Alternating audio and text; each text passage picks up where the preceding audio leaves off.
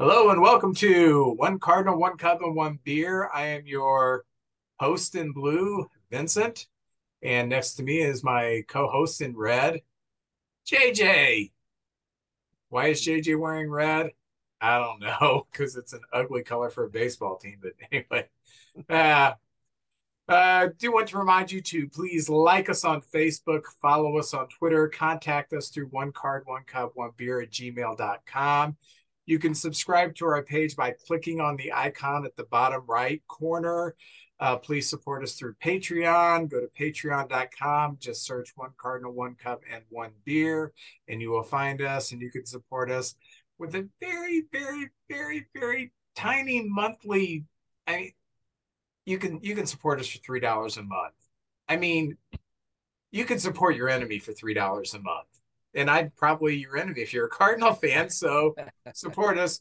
Uh, we've got some plans to do some uh, some outreach to uh, uh some of the uh, card shops in the metro area, and uh, that's going to cost us a little bit of money. So that that's where that initial Patreon investment is going for materials for that. So JJ, did we have a winner for our contest? Yes for the 2004 Michael Wacha bobblehead, we had Robbie Spear. And if that name sounds Robbie familiar, Spears. Robbie Spears. He is in Union, Missouri, and he won our. We've had three contests now, and he won the first and the third. So man, he's got a monopoly going on here. That's right. And the the so the the uh, clues were a cardinal hitter of prominence that most fans would know played from 1970 to 2000 with the Cardinals sometime in there. Played on all three World Series team, or played on one of the World Series teams. Was an outfielder, and uh, he never talked to the media. You would never hear an interview with him, and it was George Hendrick, silent George Hendrick. That's right. That was a great clue, Vince. Your last one put it over the top, right there. There was a time period. Um, was it 79 the summer of 78 or 79 when they traded and got him. Um, there was a time period when I was in middle school and I was going to a lot of games. And for some reason, every game I went to, it seemed like George Hendrick hit a home run. And I just, you know, I guess he liked me. I don't, I don't know, but we didn't, we didn't hit many home runs back then. Busch Stadium's always been a big stadium, and we didn't have a lot of power hitters. And uh, I think one time George led the Cardinals in home runs with 18 home runs. That was it. Uh, he played first base, uh, some center field, and on that 82 World Championship team was a right fielder. Played with the A's in their heyday, the Indians. He played for the Angels. He had a long career with a lot of different teams. Yeah, the uh, we uh, the Cardinals traded him to the Pirates, and that's how they got is that how they got Tudor? You know what? The... I don't know that one. That one I'll have to go look up. I do I, not know. I don't remember that one. I do remember it was. Yeah, I think I think it was for Tudor. So I, I just remember. I just remember him in a pirate uniform, looking like a giant wasp because he was a tall, lean guy. So that's right. Well, JJ, what's what's going on in Cardinal oh, land. Oh, you know, Vince, we oh, well, the... b- oh, before oh, you ahead. start, I want to congratulate you. Oh, well, I'll take any congratulations. You guys have got out of last place today. We've been teeter tottering with the Reds. We'll, we'll get ahead. We don't want to get. We don't want to look too. You know, we don't want to draw too much attention to ourselves. I do understand it is April. I'm being unjust. So. Yeah. Anyway. well, we were five and seven. I tell you what, we got. Now we're coming home this week we're coming home. We've got the Pirates for four and the Diamondbacks for three. So, according to the schedule, that looks pretty good. Well, and I want to go through some pluses and minuses. The Cardinals are hitting. It just seems like, you know, you got your defense, you got your hitting, you got your starting pitching bullpen, and it seems like maybe three of the Pistons are working at one time, but we can't get everything going all at once. So we were five and seven. So we're hitting, but we're not scoring runs. Sometimes it takes the Cardinals three and four hits to score a run. We have a lot of times bases loaded, two outs, and then a ground out or a strikeout. That's been kind of rough. Our defense has been fantastic. I'm telling you what, Tommy Edman and uh, Donovan at second. have really picked up their defensive game. The infield, I'd put them up there against the 82 Cardinals in Cardinal history that I remember. I mean, you got Nolan Arenado, but they had Ozzie. You got Hernandez with Goldschmidt. Hernandez was a better fielder, but uh, Donovan and her, I you know, and Edman's done a real good job. And Contreras has thrown out the most runners so far through Tuesday, tied with JT Realmuto for the most uh, stolen guys trying to steal a base, throwing them out five. So that's pretty good. That's pretty good. I've I've enjoyed our defense, and of course, Paul Goldschmidt doing Paul Goldschmidt stuff. Our bullpen has been solid, except we got one guy in there throwing a monkey wrench in there, and that's Jordan Hicks. Oh, the first six starts, Vince, it's just been been brutal. It's been brutal. This is all going into this week, but we got Lars Nootbaar back this week, our little spark plug. And I think he's a big part of the team. The negative, the starting pitch has been terrible so far. I mentioned Jordan Hicks. Knizner is just not hitting at all. And Contreras can't play every single day. So sometimes Contreras has been DHing, he's been catching, or he'll come in late in the game when Knizner started. And then uh, so we're just not scoring any runs. So we start out the week. I'll get going here. I was kind of getting desperate. So I broke into my Mark McGwire Wheaties box because we're going to muscle up this week. All right. We're getting ready. We're bringing out the big guns. All right. This comes with a syringe, by the way. The cereal comes complete with a syringe. All right. Must be 18 or over. So none of you kids get this uh the cereal box. So we're starting out. We're to play on Thursday against the Pirates and the Pirates were flashing the glove. We lose five to nothing. We can't even score off Vasquez. Uh, Jordan Walker's hitting streak in, so he he ended up tying with uh, Eddie Murphy, Honest Eddie, with the 12 game hitting streak. Now this is an odd stat: 20 and younger, start of your career, 12 consecutive game hitting streak. So that's pretty good. That was 1912 Philadelphia A's. So he's in the record books. That's nice, but we don't score a run. Jordan Walker's hitting streak comes to an end. Uh, and it's great to see Andrew McCutchen just going off this a little bit. It's good to see him back in a pirate uniform. Vince, I don't know how you do. Too. Yeah, he's played really good and he's been a good mentor for those young. I believe all the teams, you need a few veterans in there eh, with the young guys to kind of show them the way. McCutchen looks like he he he belongs in that pirate uniform. Although yeah. he he always has been a pain in our butt, he's a great player. And as a fan of baseball, I just love watching him play. Uh, he hit a double in that game. It was his 295th, and he's eighth all time in Pirate history in doubles. So that's pretty cool to be in a top 10 of a, a very prestigious organization as the Pirates. Um, 37,000 fans at the thing. So the Cardinal fans do show up. Uh, I if we keep playing like we're playing, We'll take a look and see if they're still showing up come August. But right now, we're still showing up. Uh, Montgomery had a quality start. He's two and one. He went six and a third, uh, three hits. I'm sorry, uh, three runs, six hits, two walks, five strikeouts, and he has a 2.45 ERA. Montgomery's not been a problem. He's been pitching very well. So uh, anyway, the the loser in that game was um, uh, let's see, who was the loser in that game? Did I put it down? I guess it was Montgomery. Okay. So now, first game we lose. Friday night, we come out and we exact revenge on the those Pirates. Three nothing Cardinals. Uh Woodford pitched. And the story of the game, uh, our pitching was we, we had a you know a team shutout. Woodford pitched uh five and a third. Zach, our bullpen, these bullpen guys have been outstanding. Zach Thomas, Verhagen, and Gallegos all combined for a uh, shutout. Very, very good. And uh, Woodford did not give up. Well, of course, it was a shutout, so he didn't give up any runs, but he only walked one. And uh, this was kid was fantastic in spring training, but his first two starts of the year weren't very good. So this is promising that uh, this kid had a really good outing. Um, let's see, Gallegos got the save, and I, and I like that because in our bullpen now we maybe can pitch um, Helsley and get some of the saves. We haven't had many save opportunities, Vince, but Helsley yeah. might be a weapon on one day. Rest him and Gallegos could get the saves on another day and kind of have like two a combination of two sets of bullpen going on there. Um, let's see. We ended our 14 inning uh, no runs against the Pirates for the last few times we played them, we went 14 innings without scoring against the Pirates. That's pretty bad. And Walker had a day off, and uh, Alec Burleson uh, threw out a runner. I'm telling you what, this kid, he was our top hitter in the minors, and he threw a one hopper to Contreras and got a runner coming home. And uh, we're not losing. Yeah, we're not losing anything with him in the outfield. And that's the thing. Okay, so we're one on one against the Pirates now, but we're I tell you what, our defense has been so good. If we can just get the starting pitching and uh, not have an inning, it seems like there's always one inning where the Cardinals kind of uh, blow it. So anyway, we got one on one against the Pirates, and that was a little more promising of a game. And then Saturday, well, here we go again. We lose six to three to the Pirates in 10 innings. Game could have went either way. Both teams had chances to score and went to the inning. And of course, uh, uh, uh, oh, uh, Andrew McCutchen starts everything. But uh, Matz went five and, and two thirds, two earned runs, five walks. That's kind of been his bugaboo, and six Ks.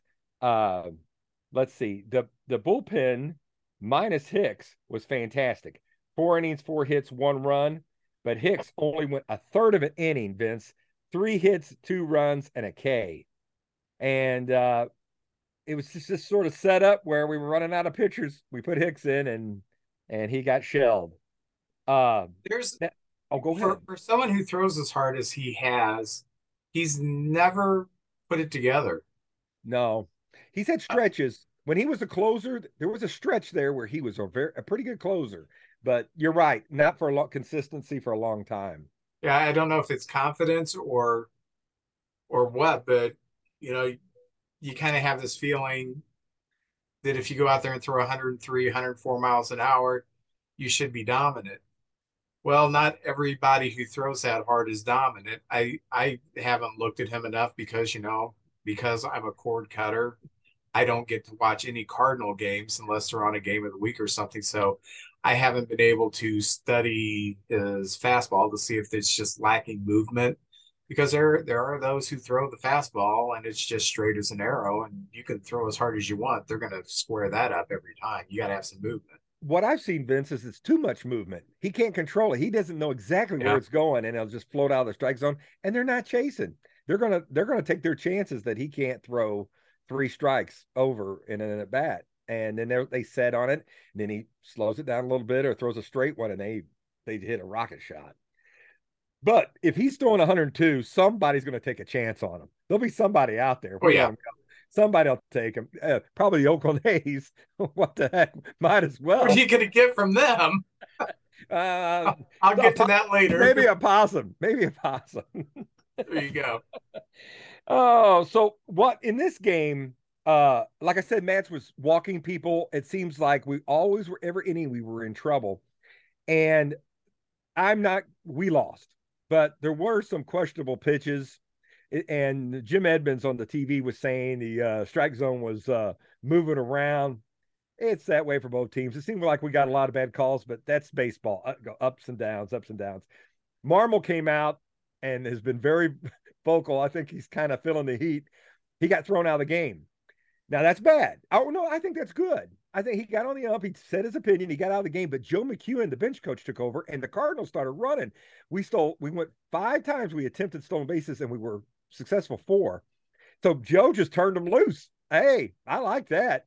Uh, even though we lost, we were we were running running the base pads, and the people who got the stolen bases, uh, Goldie got one, Nootbaar got one, and Donovan had two.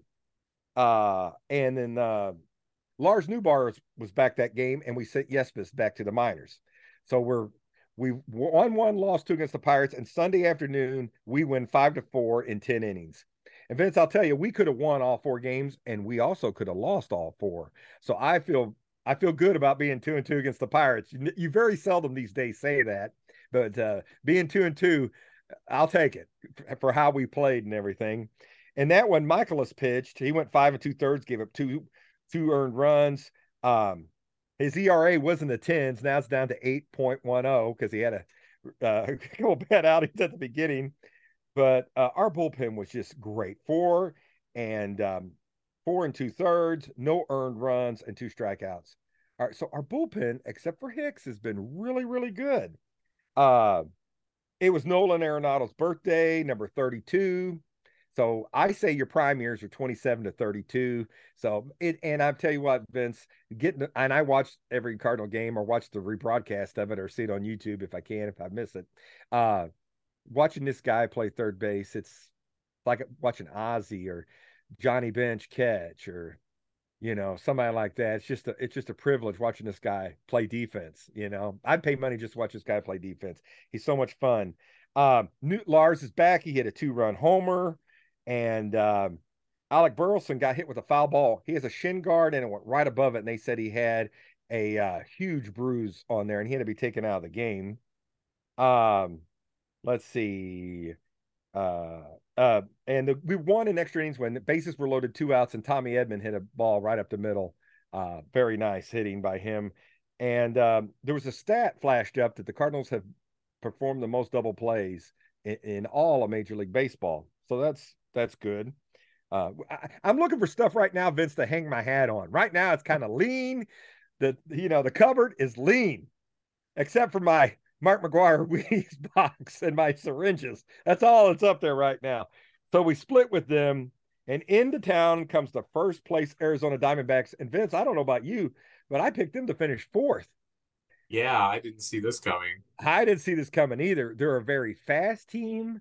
Um, they just seem like they have the right mixture. Their coaches got them motivated, and they're coming out and uh, attacking.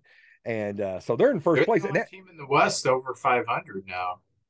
Really? I didn't realize yeah. that. Dodgers oh and the God. Padres and the Giants uh are under. Well, uh, uh, so we got we got Arizona and the 17th uh they beat us 6 to 3 and uh Jack Flaherty uh who was 1 and 2 coming into the game took the loss. He had six he went uh 6 innings, 4 earned runs and his ERA is 2.95. He's got a little more control over his pitches. Uh, Contreras was only hitting 180, and this is the game where he he's starting to turn it around. This last week, he's really turning it around. In this game here, he was two for four. Uh, over this week, he's brought his batting average up to 241, and he had two stolen bases. Did he steal bases for you guys when he was over there? Yeah, he, he still bases. He's a he's he he had, he did in the last few years, but he played some left field for us, and he he's a got enough speed he can cover left field and he can steal some bases. Well, he's and starting he's, to come. He's got, he's, yeah, I always knew he could hit, you know, and I but he's throwing out the runner stealing, and now he's gotten hot. He's got his batting average up to 241, and he's five for 13 in his last four games with uh, two doubles. And in that time period, he's hitting 384. So here comes Contreras, you know, which we needed. And uh, Alec Burleson got a second home run, which is good. Um, on DL News, Waino is making a rehab start, which is good because I think we'll be better if Waino's in the rotation and Woodford's in the in the uh, bullpen where he can be a long reliever. I think we'll be better. And we have our international signing, Wilking, uh, Wilking Rodriguez, uh. Let's see, what is it? Wilking Rodriguez will be making a re- rehab start in Memphis and uh, he was outstanding in spring training. So it looks like we get Waino back. We have two more in the bullpen. It'll be getting us, making us a little stronger there. I don't know who will be sent down. Uh, it might be Hicks. We'll see. So we lose it. Does he have options? I don't know. I don't know. Yeah, I don't know all the option games there. So Tuesday, man, it's getting lean, Vince, and uh, we lose eight to seven to the Diamondbacks. And in the fourth inning, we're actually winning two to one we couldn't get him out. One time Montgomery threw a ball and fooled the, the batter and it bounced in front of the plate and he hit it on the bounce and got a shot in the outfield. I saw that.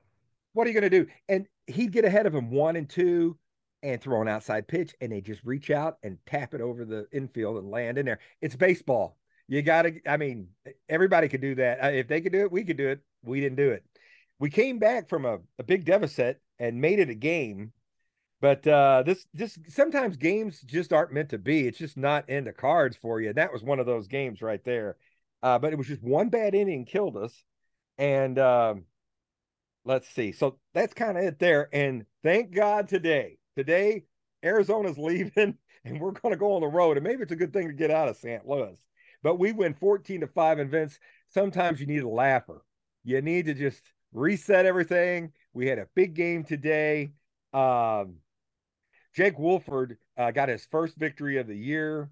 And again, in spring training, he was our best pitcher uh, every outing anyway. He went five innings, four earned runs, one K, and one walk. Now he's had better outings, but this one just so happens your offense scores 14 runs, so he got the win.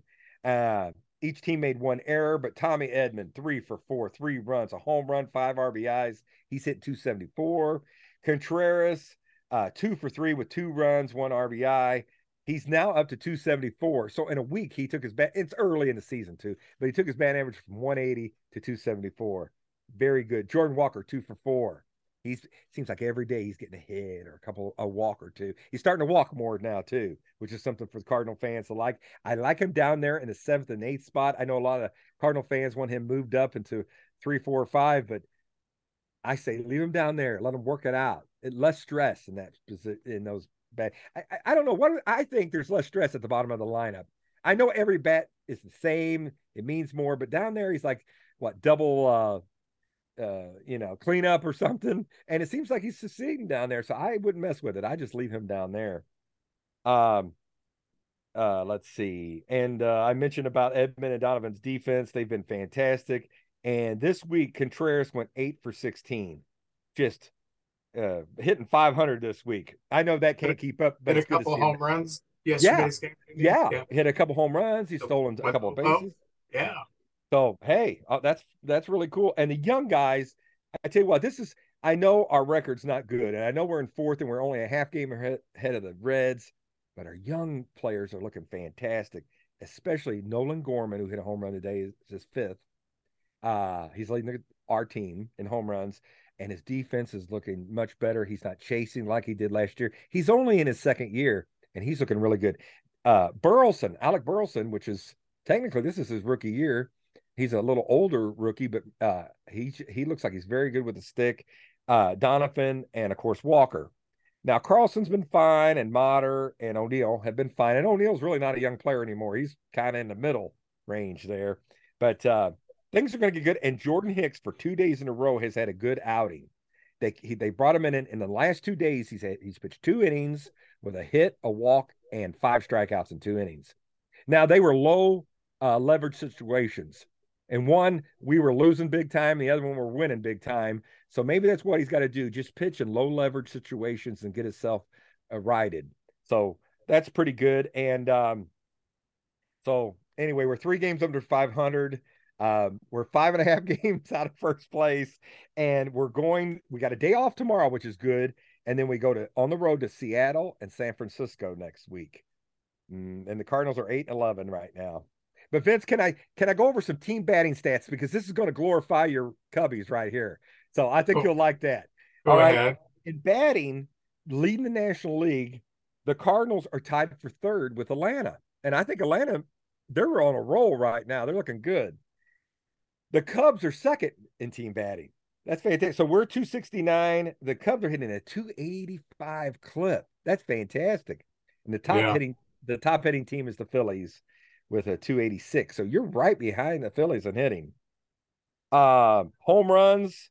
Um, the Dodgers lead all the National League with 32, but we have 21 and you guys have 20. And stolen bases, everybody's talking about Arizona with 18. I read the Cubs have 22 stolen bases after yeah, uh, Tuesday. That's I didn't I didn't realize the Cubs were running so much. Pitching, the Cardinals, we were 11th last week and we're 12th this week. So yeah, mm. but uh, Atlanta is third. I thought Atlanta would be higher than that. The Cubs are second. So second in hitting and second in pitching. You got a 3.19 ERA as a team. Yeah, and we're pitching good. Pitching good. in Milwaukee, you know, number one pitching with a 2.96. So under three as a team. That's fantastic. Milwaukee's tough. And fielding, well, you're gonna you're going to notice Milwaukee's going to start sliding down because I just got from Haiti my Milwaukee Brewers voodoo collection dolls. So start sticking pins in them. That's right. Start sticking. No, I can't stick a syringe and then they'll get better. So. Oh, oh, that's right. They'll get stronger. That's right. Yeah. So we got to keep them away from Mark cereal. And fielding is the last thing I was going to touch on, Vince. And I know I've been going on a while here. But the Cardinals are tied for second in fielding with San Diego Padres. The number one fielding team is the Mets. And the only, I say, shortcoming it looks like with the Cubs is their fielding. They're tied for 10th with the Reds. So, uh, but I think they moved up a little. I think they were 12th last week. So they moved up a little bit in their fielding this week. So, well, anyway. With, with Suzuki back, we're going to start moving up because the, the right field was just a defensive hole. Um, so that's that's going to just improve just because of that. And that's it for me. And I'm sorry I went a bit long. I just I love all the little statistics and stuff like that. Okay. Well, I Max told me I should do this, so I'm going to do this on a weekly basis until Matt Mervis is called up. I'm going to compare Matt Mervis's AAA stats in Iowa with what I'm calling Hazzini Hosmer and uh, uh, Mancini. They both play first. I'm putting their stats together. I like comparing this. them to Mervis, and I'm not doing this uh, just because I got a axe to grind with Mancini and Hosmer. The fact is this: Hosmer, even though he went deep today, he he hits the ball on the ground way too much, way too much and uh, I knew that coming into the season. That was his his his uh, mo that he he's a ground ball hitter. He doesn't have speed. Um, so if his hits don't find holes, you know you're looking at a lot of easy throwouts, a lot of easy double plays. Uh, Mancini is just lost, especially against right-handers. He has no business, but let me uh, compare Matt Mervis in uh, AAA Iowa right now. He has 41 at bats. He has three home runs, 13 RBIs. Listen to this.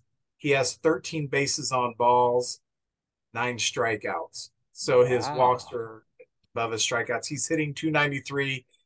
He has an OPS of 889.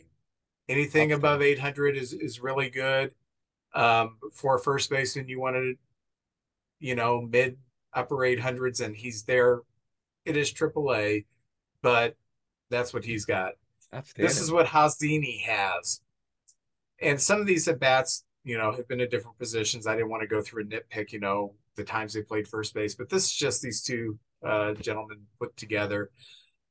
Uh, Hazzini has 115 at bats, two home runs. 19 RBIs, which sounds like a lot, and it is. But as you said, the Cubs are second in the league in hitting. There's always traffic on the base. And I would venture to say we may be first in on base percentage because we have like Hap, we have uh, Swanson, we have some people, uh, wisdom, who will take their walks. So we're probably really high on a, on base percentage. So these RBIs are not necessarily the product of their great hitting. It's the product that there's just a lot of traffic on the base. So, you know, you hit a ground out, a guy runs home, you get an RBI, you hit a sacrifice fly or something of that nature. But this is where it really starts to get bogged down. Together, Hazzini has five walks and 27 strikeouts. Ouch. Hazzini is hitting 200 and has an OPS of 541. You cannot have a major league team that has a first base position with an OPS of 541. That's atrocious. We are one tenth of the way through the season now. One tenth. Ouch. Yeah, it goes by fast, doesn't it? Man, I didn't think about that. Mancini's going to be on the team. I mean, they, we've signed him to a two-year contract. He's there, and he's going to have to figure this out. And they have started taking him out of the lineup um, a lot more. He's going to have to figure this out, um, but we're not going to cut him. Hosmer, we are paying the league minimum, and his $22 million, all except for the league minimum, is being picked up by the Padres. So we can get rid of him. It doesn't matter. Or we have uh, Luis Torrens and we have uh, Edwin Rio. And they barely play. I mean, they, they played today, but they barely play. Nothing against those two, but if you got two guys that barely play, you could perceivably keep Hosmer and Mancini and call up Mervis because these guys aren't playing anyway. And you could DH Mervis, you can have Hosmer play first, and you can let Mancini figure it out against left-handers, send Mervis against left-handers, and let Mancini DH against left-handers and figure out a stroke. Or you can just get rid of Hosmer, put Mervis on first base, DH Mancini, get Torrens and Rios more at bats. You can do something. But it does concern me. The one thing that really concerns me about this team is that first base position where we have a 541 OPS. Mervis is not a 20 year old kid. He's 25. He has earned his time in the major leagues. We are past the date already. Uh, so service time will not be an issue. We would have him for this year and then six more years. Bring him up, please, Yeah. because I don't like having a first base position, one of your thumper positions, being a 541 OPS, and Mancini just looks completely lost. And even though Hosmer went deep, there's just nothing there. There's a lot of ground balls, and unless they find holes, he's an out. So let me get on to a few transactions. On Friday, uh, Mastrobuoni was optioned to Iowa, so we could bring up Suzuki to the roster. Great, we got a right fielder who can actually hit the ball and catch the ball. So uh, also uh, on Saturday, we uh, optioned Velázquez to Iowa. Thank you for the uh, Grand Slam uh, last week ago, Monday, uh, that brought us back, and we won that probably game of the year. we really appreciate it, but there's just no room. So going back down to Iowa, so you're getting some at bats. And we brought in our left-hander, brought up our left-hander Brandon Hughes to put him in the bullpen, so we were back at 13 uh, pitchers. Uh, this week we went five and one on the West Coast. Friday, we opened our uh, series, three game series with the Dodgers with an eight to two win. Happ goes four for four. Gomes goes three for four, and Gomes hits two home runs. Gomes has suddenly found an offensive stroke. Uh, Suzuki and Wisdom both homer. Steele pitches seven innings, two earned runs to get the win. So starts off good. We're playing a good team. We're playing in Los Angeles, and we start with the win. Saturday is one of those games that just really irks me. We lost two to one. Mm. We score our only run on a Wisdom home run. Taillon pitched five shutout innings, so he his his pitching actually matched his what what he should have been pitching. He didn't have any bad luck or anything of that nature. Uh, we enter the ninth with a one to nothing lead, and we bring in Fulmer, and they get some traffic. There's two on and two outs, and first base is open, and you've got uh, David Peralta up the bat, who's a left-hander. Fulmer's a right-hander. Ross told him, don't give him anything good to hit, which agitates me. Don't put it in the pitcher's hands because the pitcher can make a mistake. They they make mistakes all the time. All time. The manager should make the, the decision, put him on, put the left-hander on, we'll pitch to the next guy. So Fulmer uh, shook off uh, Gomes and threw a pitch that maybe he shouldn't have pitched. It leaked over the plate. Uh, Peralta hits a soft liner. They score two runs. They win the game walk off fashion. But this is one of those things. I'm not saying that if you walk him, we automatically win the game because you still have to execute. But when I talk about how Craig Counsell makes the right decisions and Ross doesn't always, this is a prime example. The right decision for the manager is to say, put him on first, pitch the next guy. That's the difference between being a good strategist and being a team that doesn't didn't necessarily execute something. You put him the right strategy is to put him on and then take your chances with the next hitter. And if they get a hit, okay, it's just poor execution. Something happened but that's the right management uh, strategy is to take it out of the pitcher's hands. So I'm not saying that that Ross has lost this game. I'm saying that we were one out away from winning this game. We would have had a much better shot. I think if he tells you tells him walk the left hander, we'll pitch to the right hander. So, but anyway, um, And uh, by the way, on deck was a right-hander, Austin Barnes, who was 0 for the season.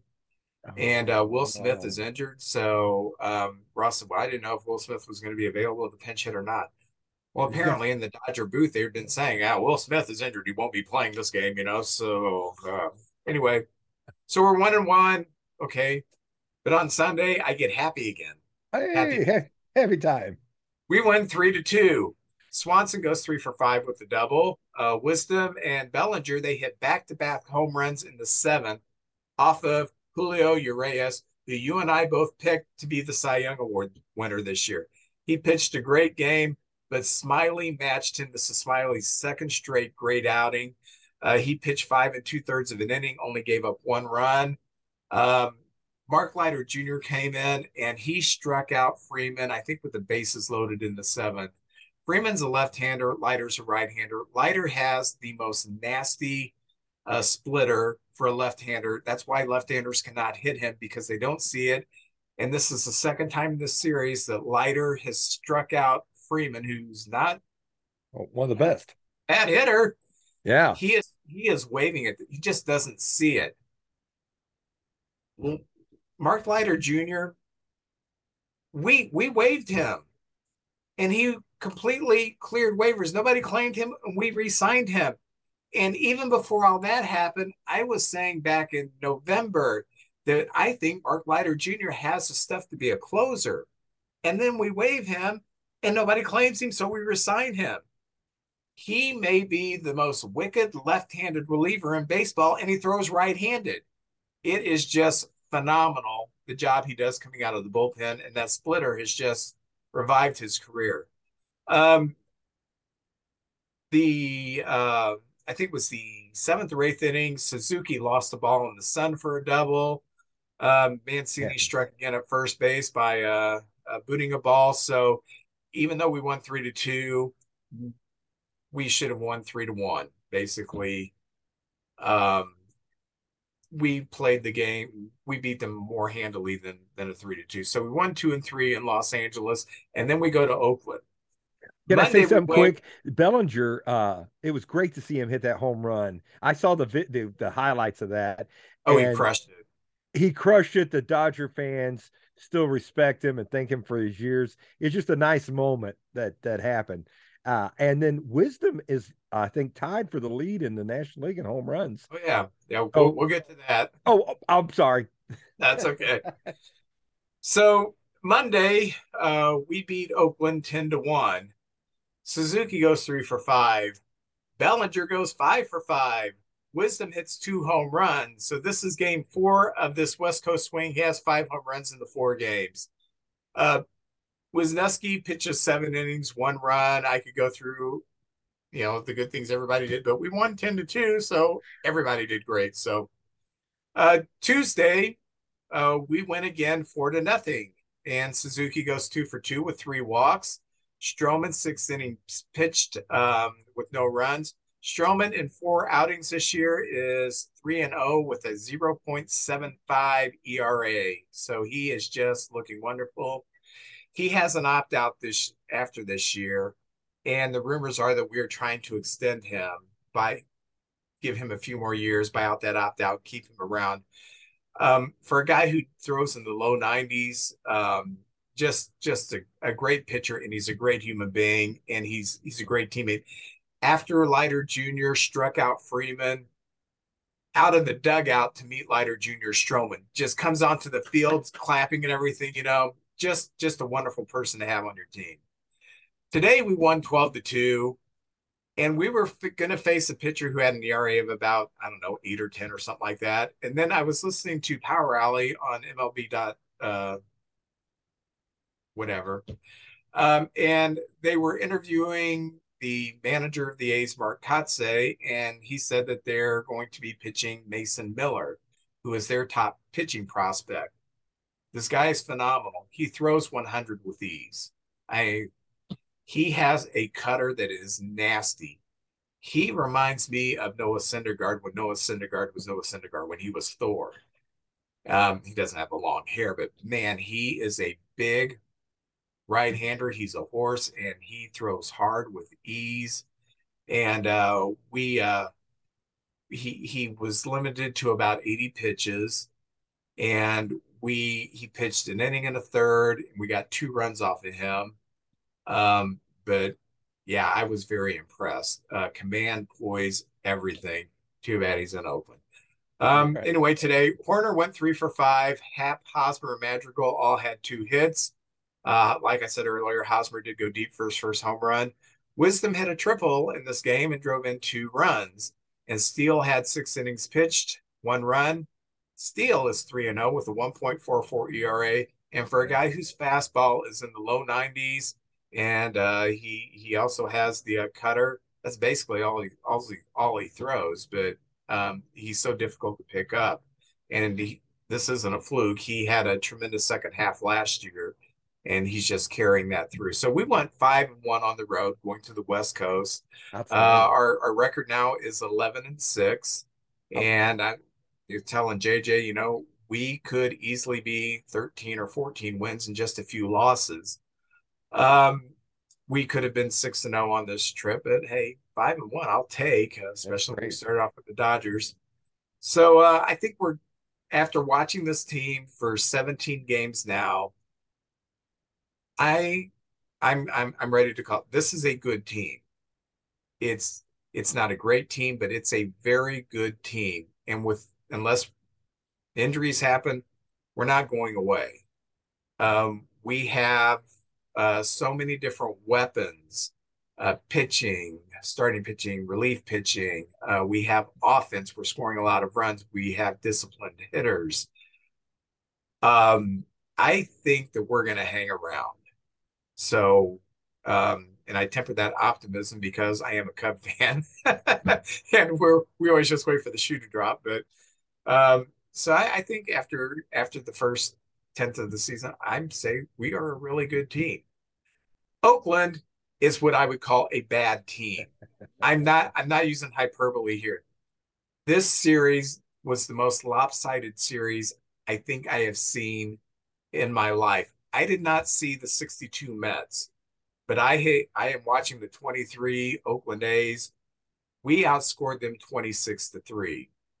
And besides the starting pitcher on Tuesday, who was decent, and the starting pitcher today, who I think has a tremendous future, there was nothing on this team to like. Um, they don't catch the ball, they don't throw the ball well, they make terrible mental mistakes. And I know they're very young and inexperienced, and a lot of these players wouldn't even be in AAA on on some teams. Um, but this is just not a very good team. And I, will finish with this. Um, Wisdom is tied with Pete Alonso for the league lead in home runs with eight. Hot, um, Hoerner is tied with Cedric Mullins with the most stolen base and bases in Major League Baseball with nine. Hoerner wasn't stealing bases last year. This year, we have a lot of traffic on the base and we have a lot of people stealing bases.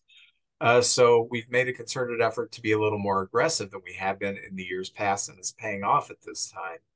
So I'm uh, very giddy about this week, very happy about this week, and it's not just because we went five and one; it's because we went into Los Angeles, and I think we proved right now we are a better team than the Dodgers. Um, when we can match up our number four starter with their number one, and uh, uh, Smyly can outpitch him, that's a sign of a good team.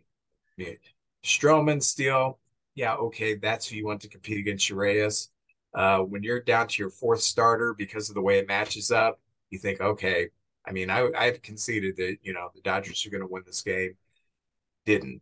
So very very happy with the team. So Vince, who would you say has been the biggest surprise for you on that Cub team? Was there a guy that's just exceeding your expectations? Is there? I just was wondering, is there somebody to to watch that maybe I haven't noticed before? Um, I I Wisdom has played All Star caliber he's he's he's not Arenado, but he's a very good defensive third baseman. And he was two years ago. And like I said, last year, for some reason, he, he was just a butcher. And this year, he's played a very solid third base. And Wisdom was an all or nothing hitter the first two years with the Cubs. You know, it was swing for the fence. He hit like 210 last year. Um, he he was you know Dave Kingman and his approach to to hitting. This year, he is trying to cut down on the strikeouts. He's hitting a lot better with two strikes. Um, the triple he hit today uh, was opposite field.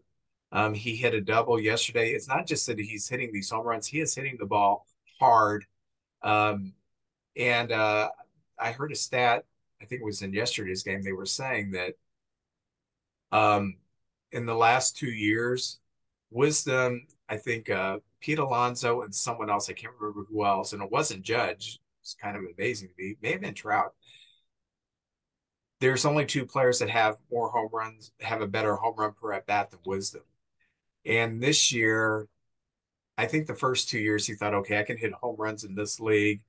And this year he's kind of, okay, it's time for me to take my game up. So he has surprised me. Dansby Swanson has really surprised me. He is a positive force in this clubhouse. And um, I, it's not like one player is really surprising. They're all just playing up to their ceiling or close to their ceiling. Fantastic. But man. the thing that it, that um, this this team just feels very cohesive and uh, I hope they continue with that. Outstanding. There, there was a few notes about in our division, if you don't mind. Uh, we talk about our love, our uh, how much we admire Craig Counsell. Well, this week he passed. He, I think he had his 1,100th and something game, and he passed Phil Garner as the all-time uh, Brewer coach, the most games coached by a manager for the Milwaukee Brewers. So that's great, Craig Counsell. I also saw that the Reds signed their young phenom pitcher Greene to an extension. And we're seeing that more these days, where uh, a team like the Reds, who usually have trouble hanging on to their players, are signing them and getting rid of some of those arbitration years and their their young years and sign them for some extra years. And I think that's great because I want to I like to see a player that comes up stay with that team as long as possible. And that's and I also heard that uh, Corbin Burnes had to leave the game a little with a little uh, discomfort. I don't wish that on anyone, but uh, we're both chasing Milwaukee, and we'll take any help we can get. So anyway, that's a few, especially as Cardinals right now. I'm telling you, well, it's been rough. This I'm seeing stolen bases and these rules. I'm enjoying them. I'm getting used to them. And I saw the Cardinals do two sack bunts this week, which I don't remember us sacrificing button hardly at all. So I'm liking these new rules. Yeah, I, I I'm telling people it it it's baseball like whenever I was growing up. It was baseball like until the 90s, and then it just with well, all the shifting everything got weird. And then you know with all the pitching specialization and everything, games were dragging on. Um, we had a someone throw a complete game in less than two hours. Uh, I can't Whoa! Remember. Wow! But yeah, even even like a slugfest like today, uh, the Cubs won twelve to two. It wasn't a three-hour game. You know, the game just keeps moving. So nice and smooth. Uh, when we we've had bad innings, the Cardinal pitchers have had like one bad inning particularly, and like the other night with Montgomery, where they were hitting balls that were dropping in front of the plate. The pitcher can't walk around the mound and rub the ball off and delay the game and kind of reset himself. He's got to get back out there in 15 seconds to throw another pitch. So it's sometimes it's a little rough, you know, getting when you got when it's going bad, kind of tough to take a break unless the catcher comes out and talks to you or something. Yeah. Yeah. Well, we we always look for fun things to do, you know, the last segment of the show, you know, well, I guess baseball cards is always the last segment. That's always fun. But fun. But uh, we decided we were going to do five players from each team that were like one hit wonders or, or one season wonders, you know, in music, you know, one hit wonder, you know. Uh, the Net came out with My Sharona, and then they Great. were selling Wheaties out of the back of a truck for the rest of their life or something like that. We we kind of decided we are going to focus on five players who just had one season where they were very impactful and then kind of faded into mediocrity or obscurity. So JJ, you've had a rough week. Why don't you go first? oh, all right. I wanted to. It's been a rough week. It, uh, I kind of wanted to mix it up with current, well, more current players and some old timers. And Vince, what I like about this is we get to talk about players that maybe people didn't even know existed. We have a lot of little leaguers that listen, and a lot of them don't know anything past Yadi and Pujols with us. And, you know, uh, they heard of Ozzie and Sandberg, but they don't know all the particulars about them. So I, it's just great to talk about these old players. And uh, the first player, well, you want to go back and forth? I'll talk first on the first yeah, one. Let's go back I got, and forth. I've got a picture, and you're going to remember this picture, and you're going to remember why. Uh, Kent Bottenfield. I knew you would have Kent on there. Yeah, Kent's on there, all right. Kent was actually in 1997 on December 20th, the Cubs granted him free agency. All right. So in the early uh, winter of 1998, that following in the same winter, we the Cardinals signed him. That year, uh, so 98, and he placed 98 and 99 for the Cardinals. In 98, he did all right. He was mainly a bullpen pitcher with a few spot starts. But 1999, we needed an extra starter. He looked good in spring. He comes out in 1999 and goes 18 and 7. 18 and 7 and he had an ERA of 3 uh 3.97. He pitched 190 innings with 124 strikeouts and 89 walks. Now, the rest of his career, he only goes uh 28 and 42 with a 4.54 ERA.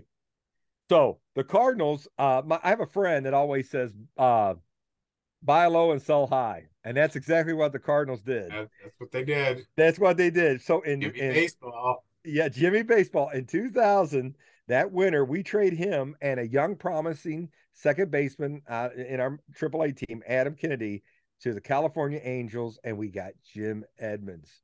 And all of you that remember Jim Edmonds, uh, I don't know why he was available he's made one of the greatest catches I ever seen in Kansas City, where he was running with his back to the wall and the ball was turning, and he looked over the wrong shoulder and he just dove out and caught the ball in the webbing of his glove.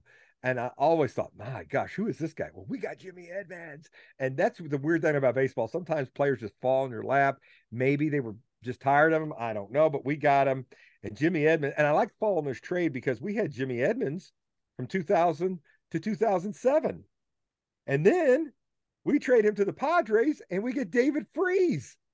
So Kent Bottenfield has directly affected Cardinal baseball because everybody remembers David Freese, who had one of the greatest postseasons I can ever remember with some of the biggest hits. And uh, so anyway, 1999, he's 18 and 7 with a 3.97 ERA, and his WAR is 3.0. He's 30 years old. Uh, and the rest of his career, he never won more than five games in any of his previous years. Uh, before leaving the Cardinals, it was uh let's see. Oh, he when he won his 18 games, the next best pitcher on the team was Darren Oliver, a name uh, wow, I kind of blast from the past. Yeah, yeah, that's a blast from the past. I kind of forgot that name. He won nine, so he was by far our best pitcher that year. And uh, but a closer look at his statistics, which I don't think we could get away with trading him for Jimmy Edmonds now. He his uh his whip was 1.503. That's a horrible whip. Um and he had a 124 strikeouts and 190 innings and 89 walks. And uh, anyway, that was it. And it was Kent Bottenfield.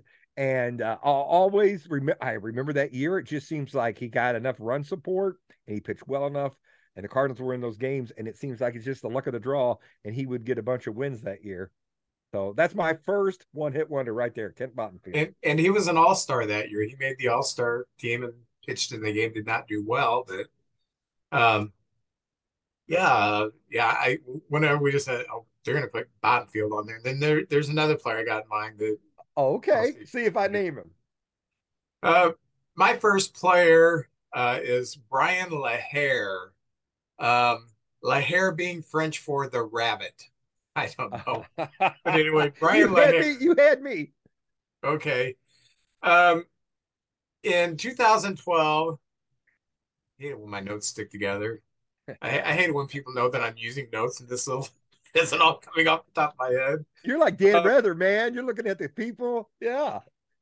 In 2012, he came out of the gate as our first baseman, and he was just holding the place because we knew we had Rizzo coming.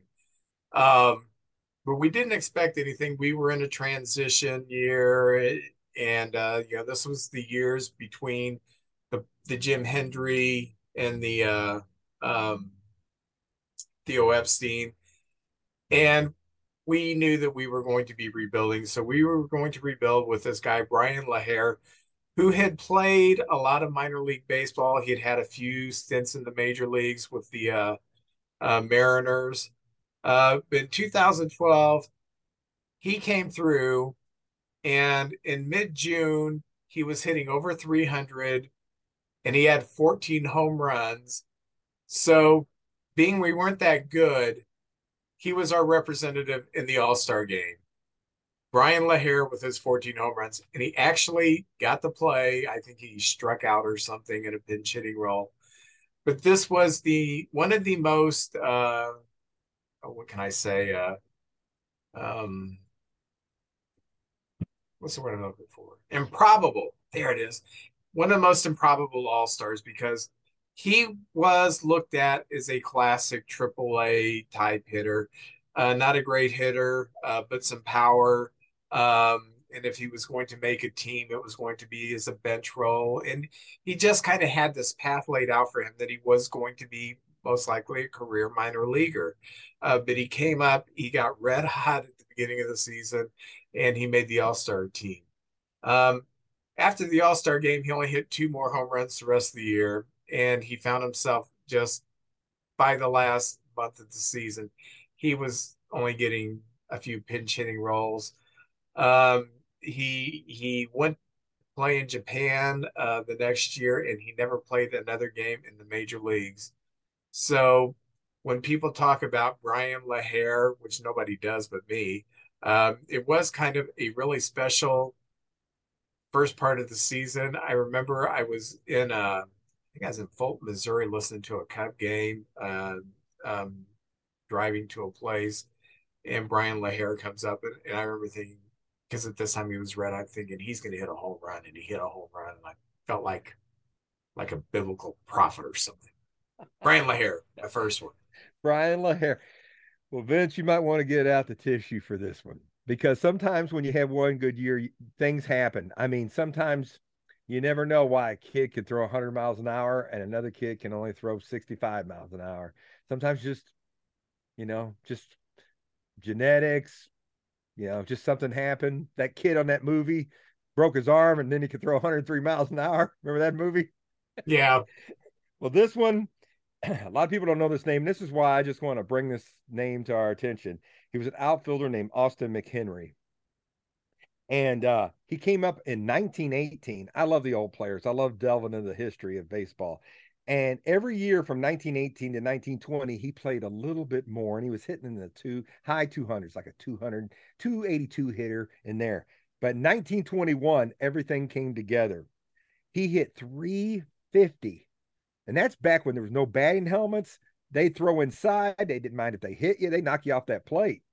So you couldn't settle in that batter's box. That was a little different kind of game. So 350, 102 RBIs, and that's in a 154 game season, not 162 like today. 154. He had 102 RBIs, an OPS of 924. And Vince tells you anything over wow. eight, eight, huh? yeah, anything over 800 is fantastic. And he had a WAR of 5.1, 17 home runs, and 10 stolen bases. Uh, at age, he was 25 years old. He emerged as one of the best hitters in the major leagues, and he finished third in slugging with a 531. And uh, he finished third, and uh, Roger Hornsby of the Cardinals, his teammate, was the first, the top guy that year. And he just came on like gangbusters. And we were um, just five years away from our first world championship, and we were starting to build a good team. But then the next year came up, and he started uh, have, having some inconsistencies at the plate, and he was having trouble seeing the ball. And he only played 64 games, and it was starting to have some problems with his vision. And it turned out, Vince, he had a brain tumor. And I'm sorry to bring this down, but this guy, I you got can you hit the incredible hulk music da, da, da, da, da. i had a brain tumor this isn't and well, you could have said he had syphilis. That would have been even sadder. So, All right, he had a brain tumor. He had a brain tumor. In 1922, he passes away.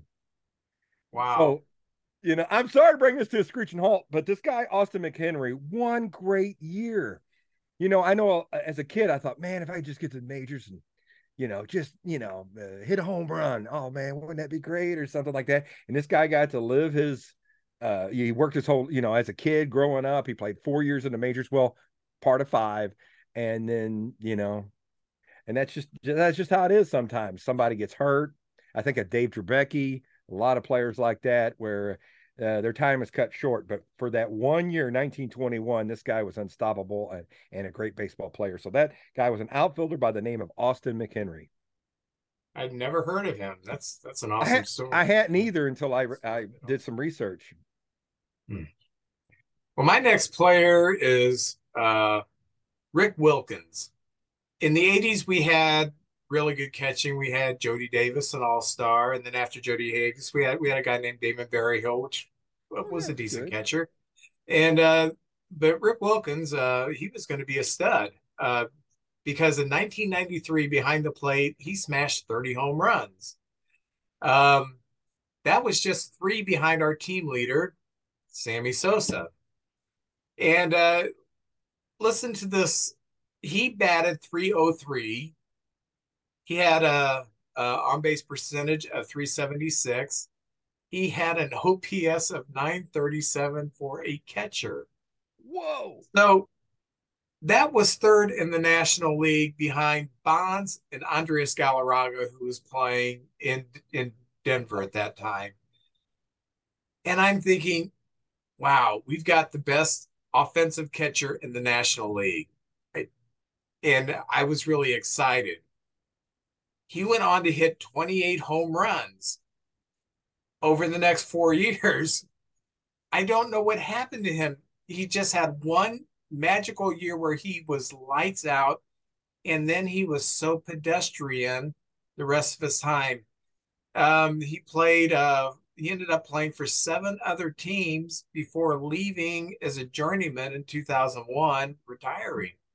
Um, but for one season, I really thought we had the catcher of the future in Major League Baseball Rick Wilkins. Uh, just an offensive machine, and then it just fell apart that quick.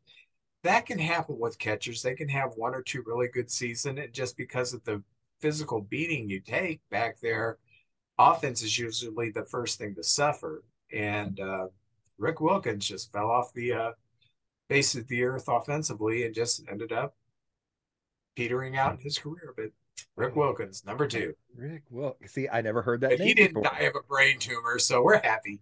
Yeah, I I promise this player did not die of a brain tumor that I know of. That I know of. All right, the next player is a pitcher, and his name's Dick Hughes. And I have some. I have a baseball card of him. Uh, 1967.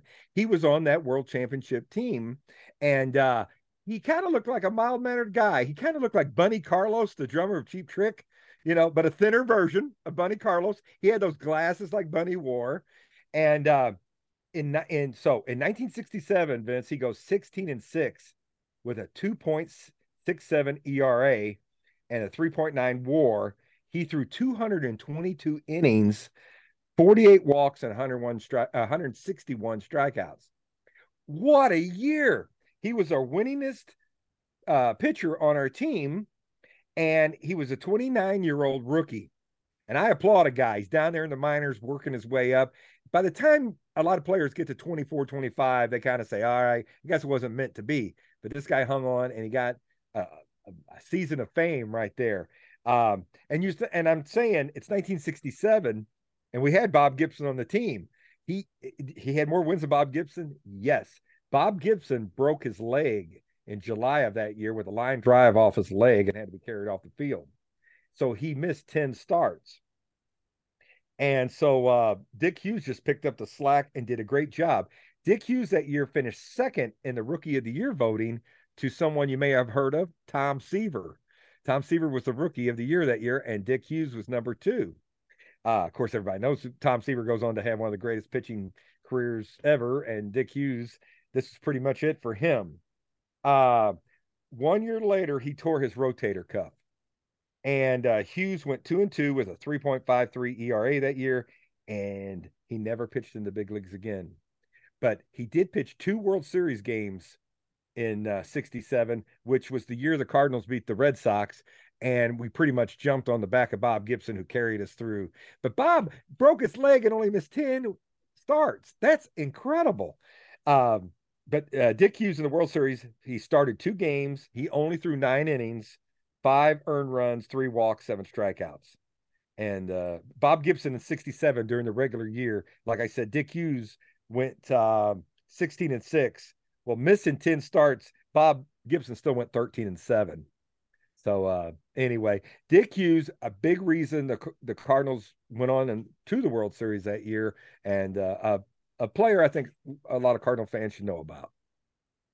Okay, my third player was the 1989 Rookie of the Year, and he was a spark plug of our Cub team that won the National League East. And his name is Jerome Walton. He boasted a midseason 30 game hitting streak. He was a center fielder and he had speed. And he was our leadoff hitter. And we we went to the uh, went to the uh, playoffs and so naturally you think, okay, well, this is going to be our leadoff hitter for the next few years.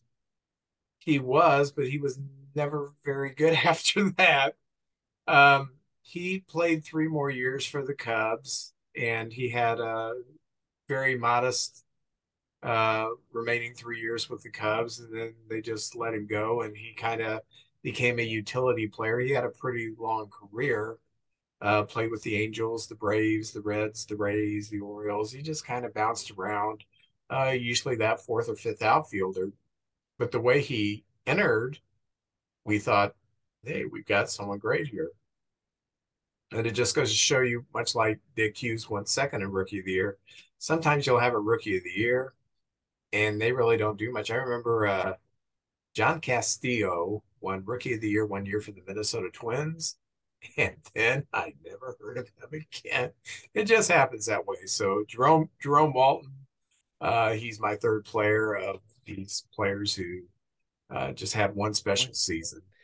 I remember Pat Listach from the Brewers was Rookie of the Year, Yeah, and we thought, oh, this guy he could bunt, he could steal bases, and never heard from him again. In '87, I was in the Navy, and I didn't get to see a single game that year. I was out at sea the pretty much 10 months. And I would slacker. I had a great tan. I did have a good tan, but uh, I followed the season in the newspapers, and I remember, you know, ah, the Cubs. You know, I always, uh, we're going, you know, just the Mets that I hate. And I remember the Cubs were doing really good, and I said, "What's going on?" And they had that Jerome Walton, and I was like, "Who's this guy?" And it was April, and I said, "Well, he'll slow down by May." And then in May, I can't keep this up. And he was good all year long. I remember that that year. I remember following him in the paper. Had a great, great year. Yeah. Well, my number four, this might be the guy, the other guy you were thinking of. Uh 2008, Ryan Ludwick. No, but Nope. yeah, that's a good one. Ryan Ludwick. Ryan Ludwick came up. He was a he's a good player. Uh in 2008, it all came together. Uh 37 home runs. You know, the Cardinals don't usually have, except for the steroid, except for our good friend here. We don't have a lot of big uh Johnny Mize in the early days and uh and McGwire, but we usually we don't have any big home run leaders. But uh Ludwick had a great year that year. 37 home runs, 113 RBIs, 104 runs scored, and an OPS of 966 and a 5.5 war. I like to go over some of those stats because he never matched anything like that ever uh, before. He slugged 591 and he was only second to Albert Pujols. And that year Albert won the MVP, but uh, he even had a better slug than Ryan Howard, who finished second for the MVP in 2008. So what a year!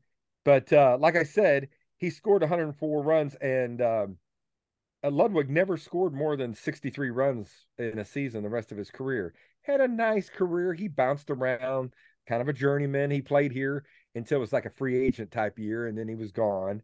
Um, and he he played 11 seasons in the big league, so he got his 10 years in to get his full pension and everything.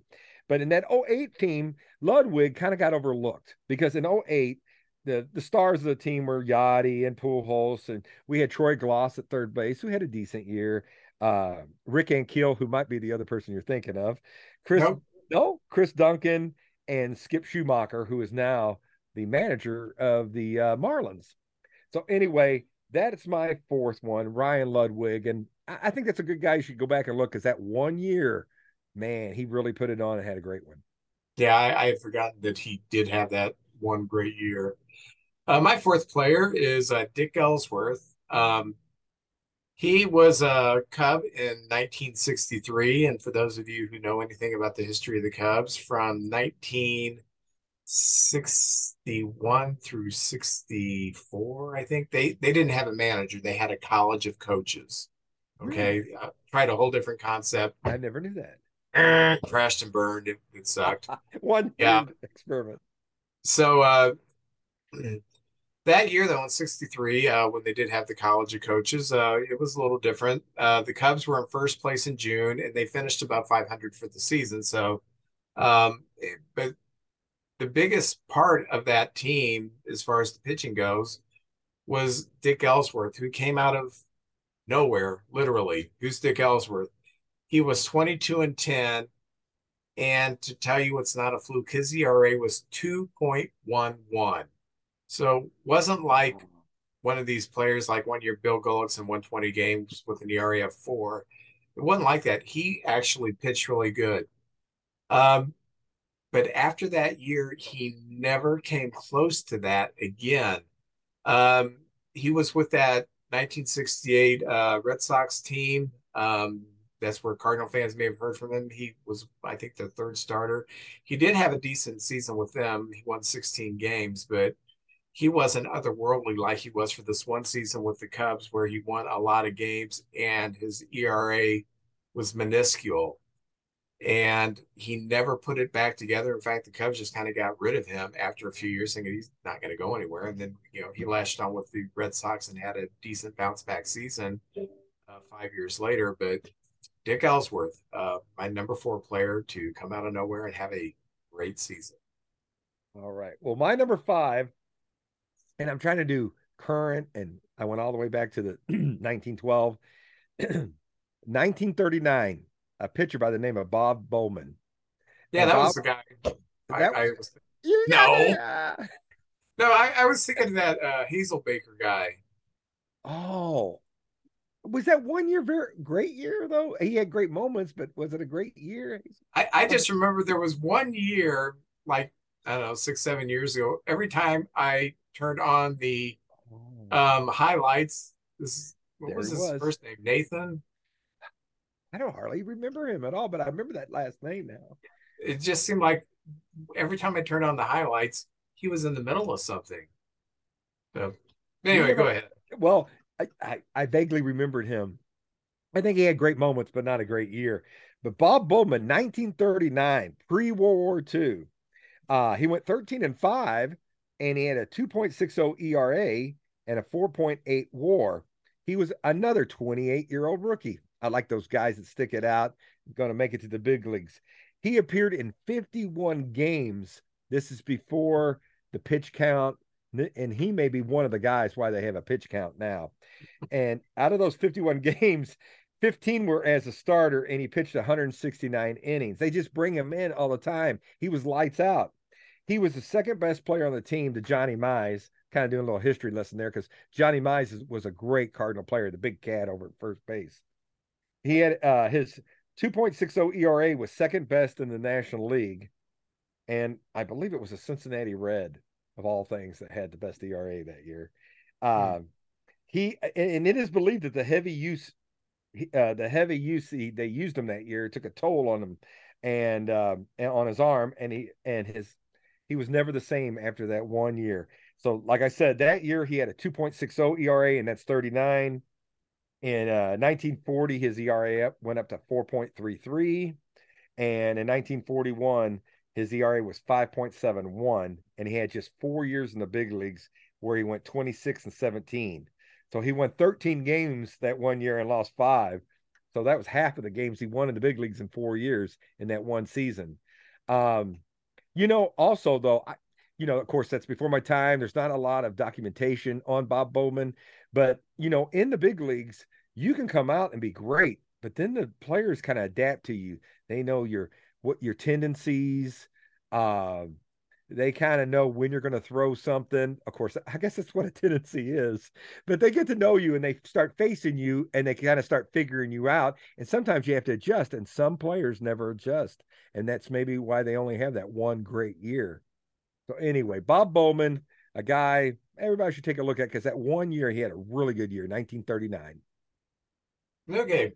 My final player is a pitcher. Um, we got him from the Pirates, and with the Pirates, he was about the third or fourth starter, and he was nothing special, but we needed to fill a role, someone to eat innings.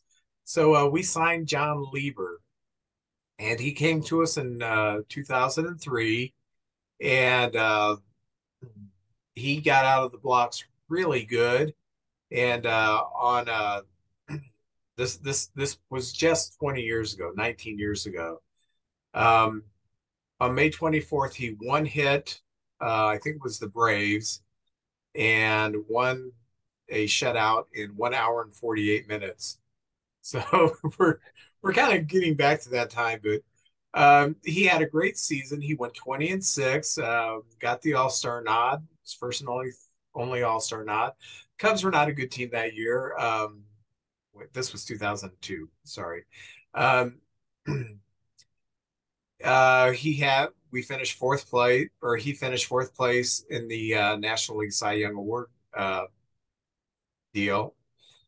This was 2001. Why am I getting my years messed up? So, so anyway, um, he finished fourth in the Cy Young, and his other years were okay, but nothing like this.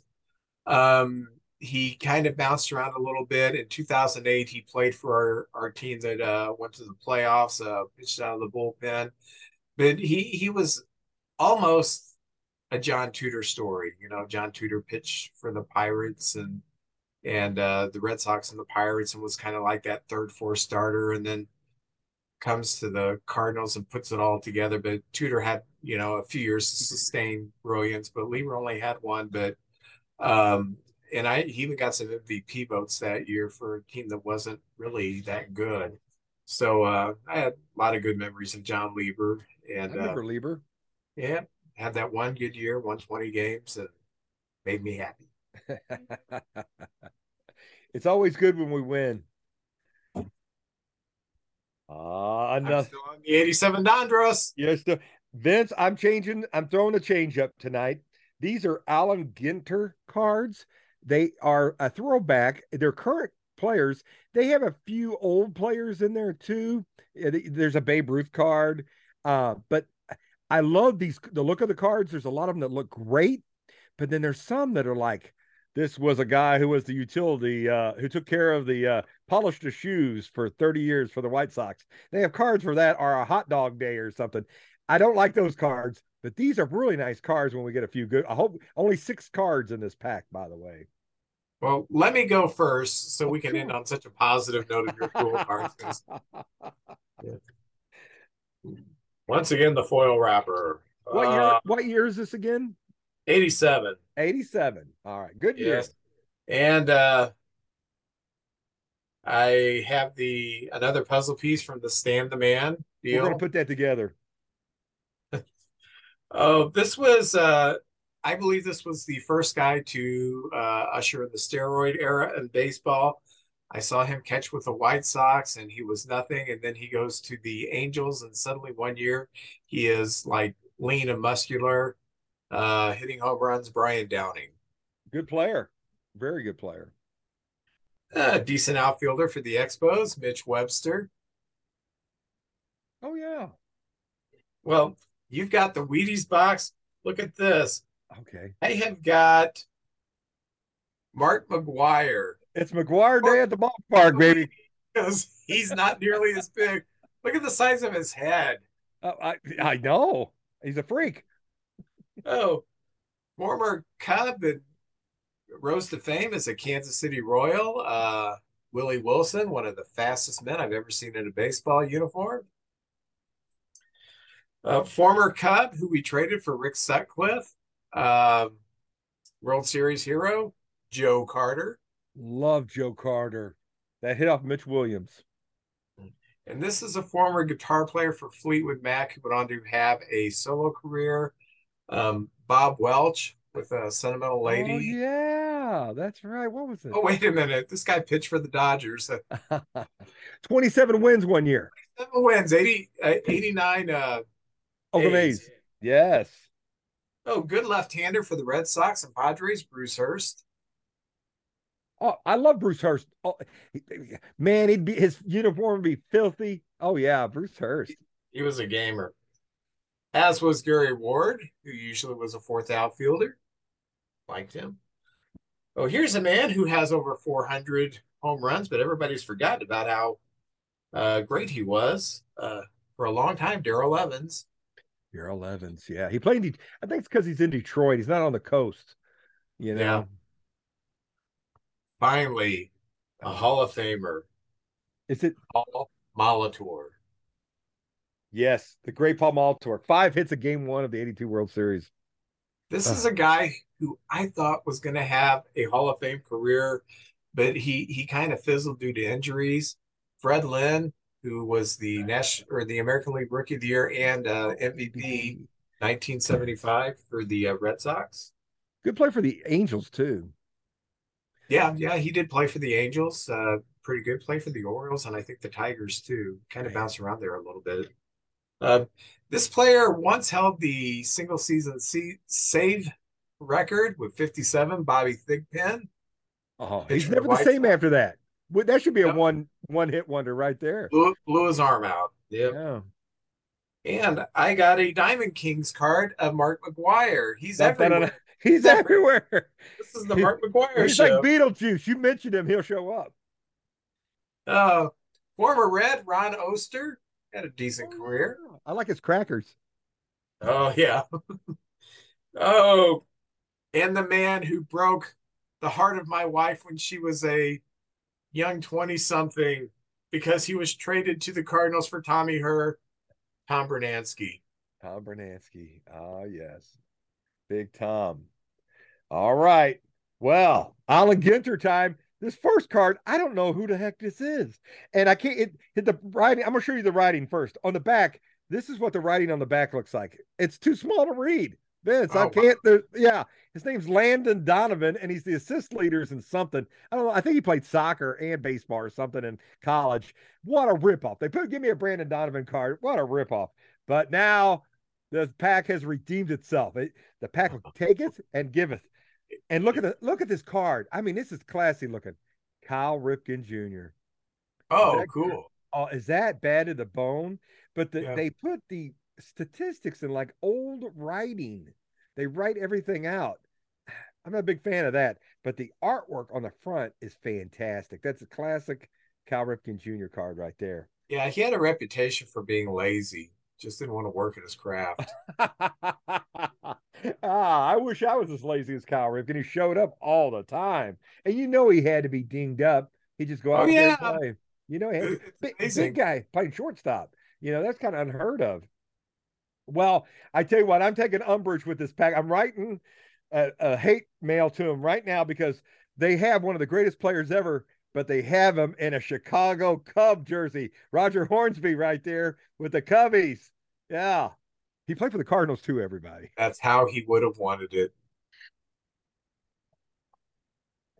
Oh, and speaking of the Cubs, they have sensational seasons.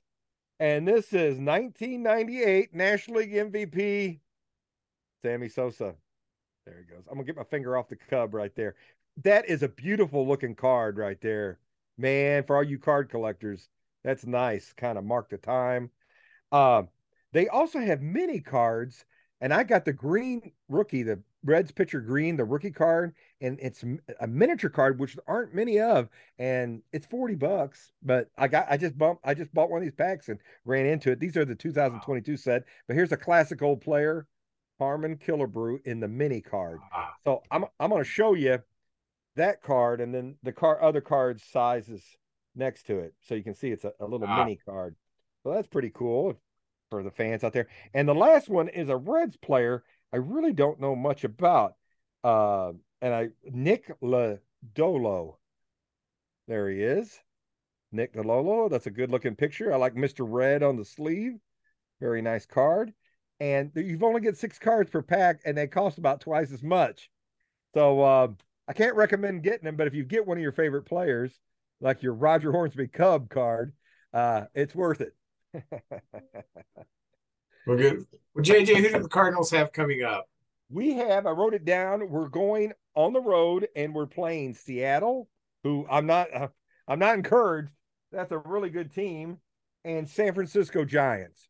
And the Giants are struggling Giants are too. Struggling, yeah. yeah. So they're kind of like us right now, but there's a lot of teams that were predicted by all these experts to be really good who have been struggling. The Philadelphia Phillies, the San Luis Cardinals, um, uh, the Padres, I think, are struggling a little bit too. Yeah, they're, they're under 500. Yeah, yeah, and the Dodgers, everybody kind of knew they were good, but maybe not as good as they used to be. So, and they're struggling. So, yeah, I, I, they're a good team, but when I watched them last week, they they weren't the monsters they have been.